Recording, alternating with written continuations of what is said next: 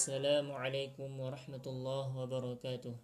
Alhamdulillah Rabbil Alamin. Assalatu wassalamu ala rasulillah Khatamil anbiya wal mursalin Wa ala alihi wa sahbihi ajma'in Amma ba'd. Alhamdulillah Kita bisa ngobrol di pagi hari ini lagi Di 9 Ramadan 1441 Hijriah. Semoga kita selalu dalam keadaan sehat walafiat. Amin ya rabbal alamin. Insya Allah hari ini kita akan coba masuk ke kisah yang keempat. Ini terjadi pada tahun 2012 yaitu kisah mengenai Dr. Hamid Fahmi Zarkashi. Beliau ini salah satu uh, pembesar di Gontor.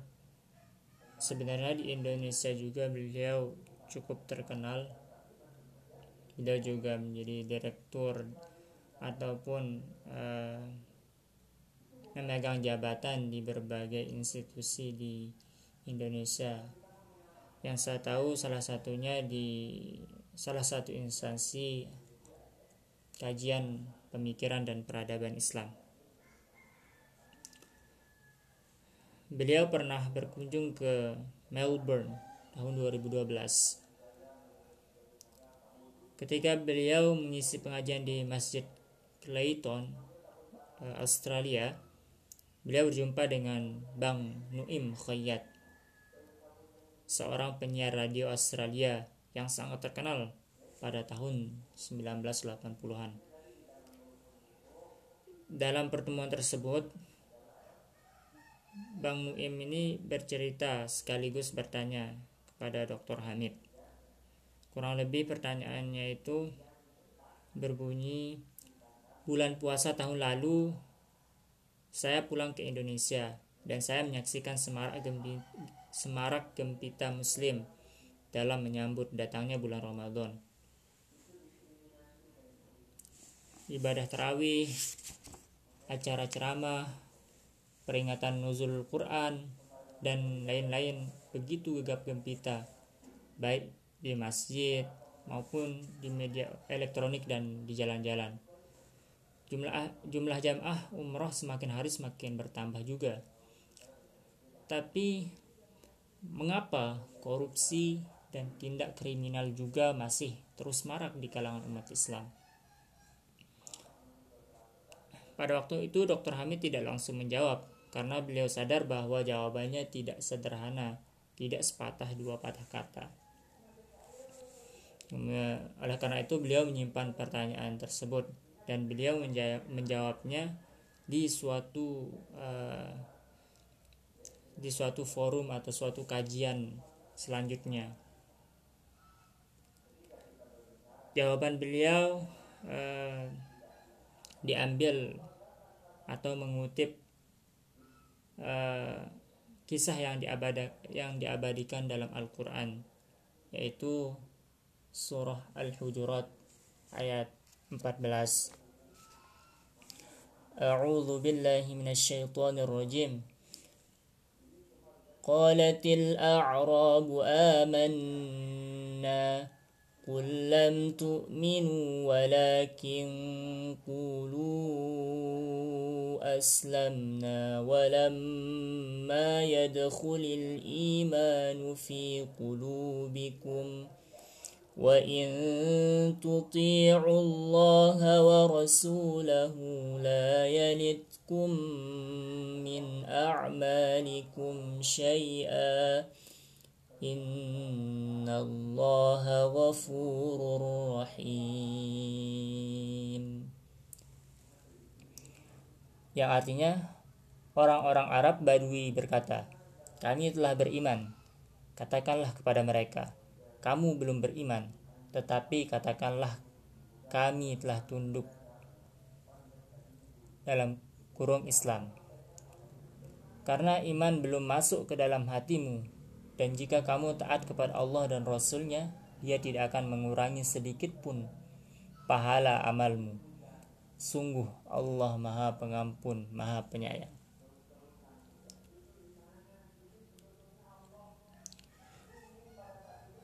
Dari sini atau kisah uh, ayat ini e, menceritakan tentang kisah sekelompok dari Bani As'ad yang datang ke hadapan Rasulullah Sallallahu Alaihi Wasallam di Madinah.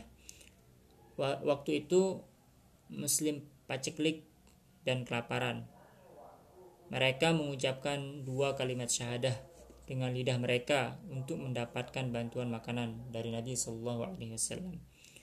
Mereka mengatakan, kami mendatangimu wahai Rasulullah bersama anak-anak dan istri-istri kami bukan untuk memerangimu tapi untuk menunjukkan keimanan kami. Kami tidak seperti orang-orang Arab yang datang kepadamu untuk memerangimu, wahai Rasulullah. Dengan mengatakan demikian, mereka ingin menunjukkan bahwa mereka telah beriman.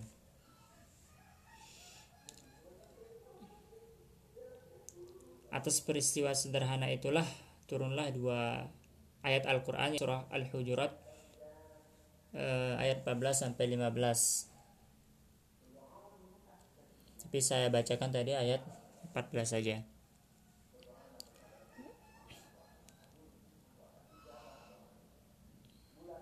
Di sini uh, orang Baduy ini uh, masih mengucapkan kalimat dua syahadat atau masuk Islam. Masih hanya karena sesuatu karena ingin mendapatkan pangan dari Rasulullah Shallallahu Alaihi Wasallam. Sehingga uh, ayat ini